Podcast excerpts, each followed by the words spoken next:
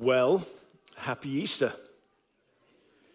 Let's try that. Um, let's try that Easter response. I say, Christ is risen, and you say, He's risen indeed. Is that okay? Now, I know it's not normal in these circles, but it's a good thing. Christ is risen. He is risen indeed. Amen. Today we're going to have an all age sermon. Now, what that means is this that all of us are going to engage with God's word and come to some fresh understandings, some fresh knowledge, some fresh revelation. Certainly, with an all age sermon, it's very important that the adults do not disengage because this is part of our life together, one of our most important values. And that is that we are all disciples. We're all needing the Holy Spirit to lead us in our discipleship. We need the scriptures to inform our understanding of discipleship, and we need each other. And so, adults, you need to be listening for the ways in which your children and the children that you have influence over need to hear these facts of the resurrection, the evidence, the verification for the resurrection, and learn how to share these things in a way that builds the faith of the young ones. Amen? So, without much further ado, I need to um, just kind of get my stuff out here. I, obviously, I need a Bible. Um, I, I, I, th- I, think I need a deerstalker hat. Um, though I never really use these things, I think I'll try one of these today. And, uh,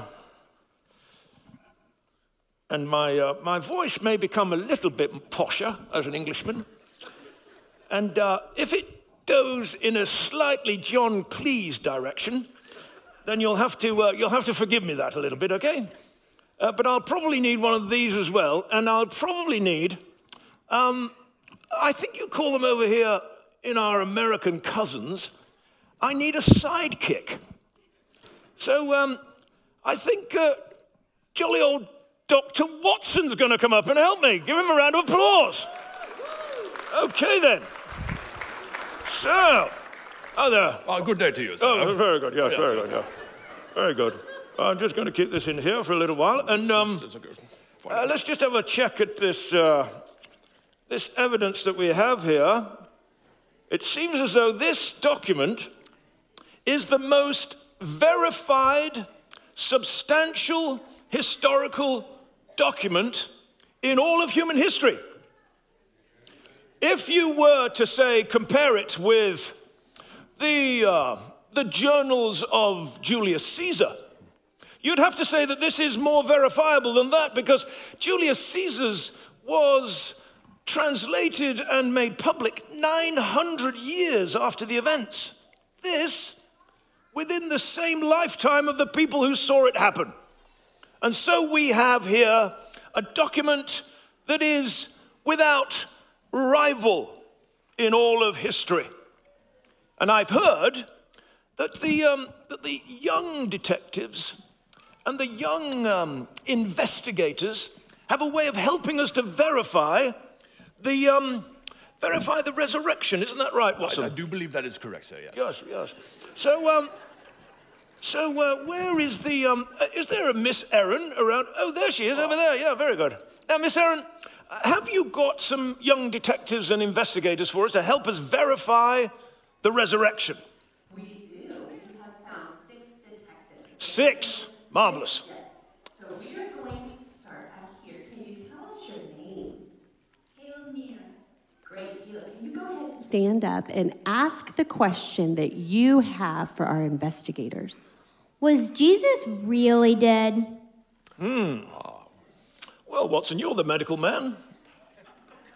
Indeed, today I am the medical man. I am as more convinced that Jesus actually was dead, more convinced that I'm able to keep up this accent. But it's a very good accent, old chap. We'll, we'll, we'll, Yeah, yeah. we'll see how it goes. Yeah, we'll yes. see how it goes, Yes. yeah. Indubitably, yes.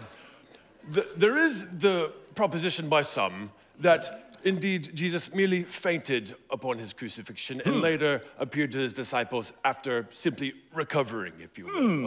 A- more of a resuscitation. if you will. Yes, yes. But as a medical expert and consulting other medical experts, mm-hmm. this just seems altogether very unlikely. Hmm. The, the, the severity of what Jesus had gone through up until the moment of the cross, Yeah. the, the severe beatings he had received, certainly Mm-hmm. would have put him in what we call today hypovolemic shock. Hypovolemic. Yes, simply- yes, that's, that's right. a big yes. word for the young people, but I'm sure, yes. Mm-hmm. yes, I'm sure you could take it you. And this shock would have simply made his heart racing the whole time he was experiencing what he was experiencing. And it's very interesting. Mm-hmm. In the Gospel of John, he says something very interesting that the, the Jews wanted to speed up the whole process of Yeah, uh-huh. the, the death because the Sabbath was approaching, Mm-hmm, of course. And so they, they chose to break the legs of those who were on the crosses so Mm. that they could not relieve themselves putting, pushing on their legs for air. So they broke the legs of the robbers ne- Mm. Next terrible, to Jesus. terrible thing, yeah. A very, very terrible Yeah, thing yeah. indeed. But when they came to Jesus, they didn't bother to break his legs because they saw he was, was already, already dead. Already dead. Already Yes. dead. And these are Roman executioners. Of course. They knew- elementary. Elementary. Elementary Yeah, indeed. Roman executioners Yeah, knew yes. what dead Yes, bodies were course, like. of And indeed, if they failed, they themselves, They themselves would, be, executed. executed. Yes, that's right. So they were going to make Mm-hmm. sure he's, he was not just dead, but dead, dead. Okay. yes. mhm. Now, that's very good. Yeah, that's very good. You, you can't imagine a professional soldier absolutely not. No. kind of mistaking someone for being dead if they're alive. As a soldier myself, I no, it's, it's, That's, a, that's it's, what it's, I'm saying. It's, it's unmistakable. Doctor and a soldier. I mean, you're, Doctor and a soldier. you're yes. the perfect man to answer that question. Indeed, I am. Yes. Now, But, but one more thing. Oh, one more oh, thing. okay, one more sorry, thing, Sherlock. yes, yeah, uh-huh. The Gospel of John tells us Yeah. that just, just to make sure, just to make absolutely sure, they plunged the spear into the side of Jesus. Mm-hmm. Oh, yes, horrible, And John yeah. bothers to point out that both blood and water Yes. came out of the side of Jesus. separating. Now, John, not quite having the science of the day that we have today, uh-huh. We understand that when someone goes into something like a hypo, hypovolemic shock or Mm-hmm. some sort of congestive heart failure, Mm. sacs of blood and water form around the, the heart Mm. and the lungs. And let, let's just say, when that explodes, when blood and water comes out, it's not likely someone will survive Yes, that indeed. yes. Thank you for being quite so graphic for the children there, Doc. yes. Now, if anybody's fainting, if anybody's what can I say? fainting, we do have some people around with water. Um, May, may I point out one more thing? oh, okay. I, I know we're yes, trying to keep no, our no, time. it's very good. I know yeah, we're trying good, to keep good, our time. yes, good, yes, But think about this, not, not only from a medical perspective, Mm-hmm. but imagine that Jesus merely did faint, yeah. and he was able somehow to wriggle out of 70 pounds of cloves and spices, Yes. and then push somehow, miraculously, a couple of thousand pound stone away Yes. from the tomb, That would be miraculous. and then appear to his disciples Yes. and say, ta-da, Yes. I, I, I think they would have recognized whether or not he was miraculously resurrected or Yeah. merely in the bad shape that he was. Yes, indeed. Merely fainted. Very good. Does that answer your question, Very young man? good. Thank Very you, good. Caleb. What a sharp, what a Yeah, sharp young man. very you good are. question there, Indeed. young man. Yes, indeed. Now, I believe there's another investigator somewhere, and Miss Tiffany has, uh, has found this particular person. Go ahead. I have. Can you tell us your name? Bella Osborne. All right, and what is your question, Bella? Did the Roman soldiers steal Jesus' body? What an intelligent and articulate young lady we have there, Sherlock. Yes, I was going to remark on that. I wondered whether you uh, had any insight on that one. Yes, a very, Um, very now- attractive young lady, Now, indeed. Yes. uh, Must have a handsome father. yes. Yes, or I was going to speak about the mother more than the You father. on that probably indeed particular case. usually. Yes, yes, yes, of yes, course, yes. yes. Yes, so, um, so uh, now, just, uh, I, I have a feeling that these are questions that would revolve around the stealing of the body. Are there other questions like that that we have in the, uh, in, in the audience there? Uh, Miss Erin, have you got another one by any chance? Or, I do oh, back no, it's here. Miss Can you Hunter, go ahead there and she is. stand up yeah. and tell me your name? My name is Chloe. Okay, what's your question? Were the Jewish leaders responsible for the empty tube?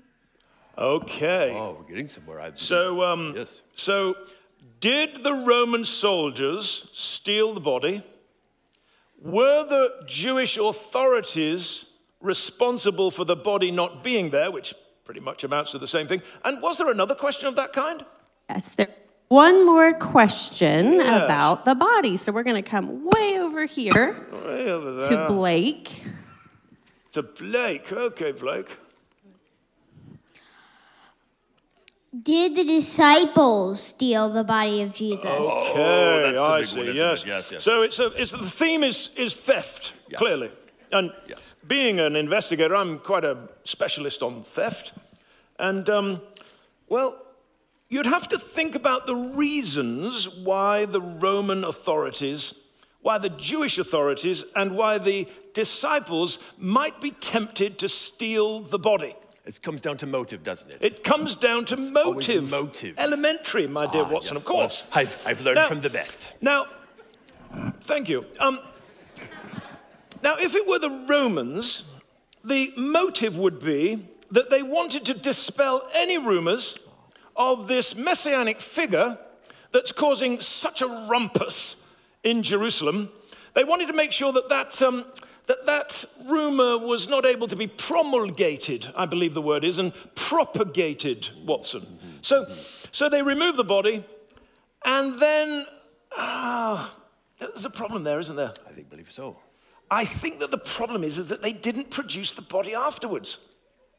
You see, if you're going to steal a body to stop a rumor from spreading, the only way that you can stop the rumor from spreading is to produce the body you stole. Do you see what I mean? Elementary. Elementary. So you see, the Romans could not have stolen the body because it's hard to lose a body. And they certainly didn't produce a body. Now, the Jewish authorities, of course, they wanted, not for civil reasons of unrest, but for spiritual and theological reasons of their own authority amongst the Jewish people, not to be in any way challenged. Jesus obviously was challenging their authority. And by removing his body, the motive would be that they could dispel all of the teaching about the resurrection and maintain their authority, Watson. Yes? Yes, yes, indeed. And then they would, ah, gosh, we've got the same problem again, haven't we? The same problem is that they did not produce the body. You see, if you're going to try to establish the authority of the Jewish leadership by stealing the body of Jesus, all you have to do is to produce the body and the argument's over. What was the third one? Did the disciples Ah, yes. steal the Did body? the disciples steal the body? Now, that would mean that there would be a conspiracy of some kind, Watson. I do believe so, yes. And the conspiracy would need to be watertight for at least a generation. And then, if anybody knew of the contents of the conspiracy, for many hundreds of years afterwards. Seems a little unlikely, I say. Seems unlikely indeed. Yes, a bit unlikely. Given that, given that, the disciples were killed by the Roman authorities and the Jewish authorities for propagating the conspiracy. How about that? It's one thing to steal the body, it's another thing to die for it. Who's going to die for that kind of conspiracy? And so many of them died. So you see, if you were in a court of law in this land and you had this document and you had that kind of verification, you would be pushed to the conclusion, if you were a member of the jury, that the only valid explanation for the disappearance of the body of Jesus is that the claims of his disciples may well be true. But what about another question? Is there another question to kind of conclude things for us? Or Yeah, we have another one. And tell us your name, sir. DJ. All right, DJ, what's your question? Were the disciples imagining that they saw the body of Jesus? Hmm, good. Hallucination theory, I believe. Hallucination theory. Yes, indeed. I think Yes. so. Yes, yes, I'm, yes. I'm, I'm likely to take this one now. Oh, you, I think you should. I mean, so? again, medical yes. kind of area. Yes. Well, as you see, this goes along. So we have two lines of what we've seen so far both the empty tomb and the fact that Jesus appeared to his followers afterwards. After it says in mm. 1 Corinthians mm-hmm, 15, mm-hmm. Jesus appeared to the 12, to Peter, to James, and even to Paul. And and then to what, 500? And then to 500 at 500 one time. more, yeah, that's Indeed, right, yeah. Yes. Paul was challenging most of these are still alive. You can go and mm-hmm, speak with them, yes. The empty tomb and the appearances, they go together because the empty tomb by itself would have not made the disciples conclude resurrection. They would have been very confused by it. Mm. But theologically, they were not expecting one man to rise in the middle of history. this would have gone against every understanding they had. But in addition to that, the appearances by themselves, without an empty tomb, if the body's still there, obviously you don't have a case of resurrection if someone is No, no, hallucinating. no, no. But that we have both an empty tomb and the appearances of Jesus make resurrection more likely. Now, with his hallucinations, psychologists today that group hallucinations aren't really a thing, not really common No, no, no. at all. But not only that, we saw Jesus, they, they saw Jesus on a number of occasions, not just once. They had very physical interactions with him. Yes. They shared meals with him, they touched Yes. him, Yes. not the things that are characteristic of, as you say, hallucination. Well, and, and the thing about it is, of course, a hallucination in a group of people would be one person and then everybody else being hysterical about it. yes. So a vision of, I don't know, angels or some kind of celestial being, and then everybody else gets into a frenzy. But then, generally, when they're investigated afterwards and you ask the people who are kind of hysterical, they've not seen anything. That's right. Yes. See? And people in the ancient world had language for dreams and visions they and of recently deceased loved ones. Yes. Resurrection is not language they would That's right. Uh huh. Very good. Yeah. So I think we're getting there, aren't we? I think we're getting very yes, close, Yes, I think we're getting close. You see, the evidence gets stronger and stronger the more the questions you ask. That's right. It has a bit of this cumulative effect. It does rather. Do you yes. know cumulative, children? The, the word cumulative. Can you Yes. say cumulative? Cumulative. That was that's close, right. yes, You've got to say it with an English accent. If you could say cumulative. Cumulative. Cu- Maybe the adults could try it. Cumulative. Very good. I like it. Very nice. Very good. It's an intelligent crowd we have. Yes, there's hope for our, uh, for our cousins over the seas. Not, not too, not Yes, too bad. there is hope, Those yes. across the pond, indeed, Now, yes. uh, was there another question, or are we just about done, do you think? We have one more way to the left, over this way. Where Where is is that? Keep your right. Okay, Way uh, over there we are. Yes, very What's good. your Yes. name? Kayla Busick. And what's your question? Were the disciples lying about the resurrection? Did the disciples lie about the resurrection? Well, we've dealt with that a little bit with the stealing of the body. Did the disciples steal the body? No, because obviously they would, of course, have to hold down that lie for all of their life. And this is the thing in the history of lies and conspiracies amongst group of people, there's never been an occasion where everybody keeps the same story.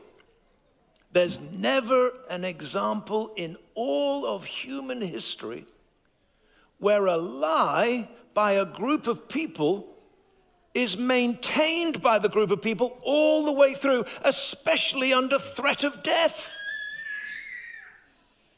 There's always someone going to crack. And the person that cracks dispels dispels the, the deception immediately. And indeed, with that, Sherlock, once again, the word is motive. Motive. Motive. Motive. What motive? What motive? No power, no money, No motive. no motive. No motive, Watson. So, I don't think I'll use this again. I'm, I do. Set fire to things. It should be fun. I hope the children didn't hear that. So, what are we saying then? We're saying that any fair minded person looking at the evidence for the resurrection would have to come to the conclusion that, that what we have here are facts that can only and inexorably point in a single direction. Morison, a man who wanted to dispute, disprove Christianity by examining the evidence for the resurrection, spent years looking into every detail, all of the things that we've spoken about here today, and many other, and wrote a famous book called Who Moved the Stone? Midway through his research, he was so compelled by the evidence, so convinced by the resurrection that he became a Christian. A person that was an absolute, clear, cynical atheist at the beginning now had become a solid believer in Jesus Christ. You see, the resurrection is the single most important miracle attested in history. And it's not only important so that it supports our faith, that is important, and Chad will speak about that in a moment. But it's important because it validates and verifies the ministry of Jesus. If Jesus rose from the dead and all of the evidence points in that direction, any fair minded jury today would have to pass the verdict that the eyewitness accounts are not only verifiable, but they're absolutely valid in their expression and in their tone. Not only is it important to say that, but this is the key. Because Jesus rose from the dead, everything that Jesus said is validated. Yeah. Just think about it for a moment. Jesus is teaching his disciples, and the culmination of his teaching is that he will die for the sins of the world and rise again to demonstrate that that transaction has taken place. That the sins of the world have been buried in the grave and that new life is possible. And that that new life of freedom and forgiveness is demonstrated by Jesus coming alive again. That verification is validation for the entirety of the ministry of Jesus, who said this I am the way, the truth, and the life. Jesus is the way, the truth, and the life, and everything that he says in that statement and all other statements is validated by the evidence for the resurrection. Chad. So we've seen the evidence that Jesus is indeed resurrection, but what does it mean? And, and why does it matter? It matters because his resurrection is the basis in which we believe in our future resurrection.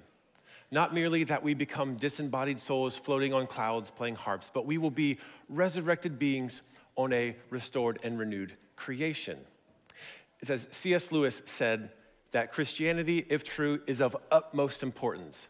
If it's not true, it's of no importance at all. One thing it cannot be is of moderate importance. So it's either important or it's not. And so the resurrection either happened or it didn't. And if what we have argued for today is compelling, then it happened, then Christianity is of utmost importance. Resurrection is also the, it's the basis of our future hope. And our expectation for the future determines how we are experiencing the present. With those thoughts in mind, let's turn to prayer and prepare ourselves for our final time of worship. Let's pray and let's stand to pray. Lord, we thank you that you died for us to pay the penalty for our sin, to set us free from its power, and to loose us from the grip of death. Lord Jesus, thank you that you did all of that on the cross. But thank you, Lord, that you took our sin into hell. And thank you, Lord, that there you proclaimed to the spirits in prison the good news that life, life resurrected was available. And thank you, Lord Jesus, that on the third day you rose from the dead. And in rising from the dead, you were the first fruits of our resurrection. And thank you, Lord, that in rising from the dead, you released upon us the spirit of life to give life to our mortal bodies and to give us life eternal. And thank you, Lord, that this day we can celebrate your death, your resurrection, the sending of your spirit, and your coming again in glory. Lord, we look forward to that day. And we pray, Lord, for young and old, in house and online, that the facts of the resurrection would establish the faith of their hearts. And we pray it, Jesus, in your name, and all God's people say, amen. and amen.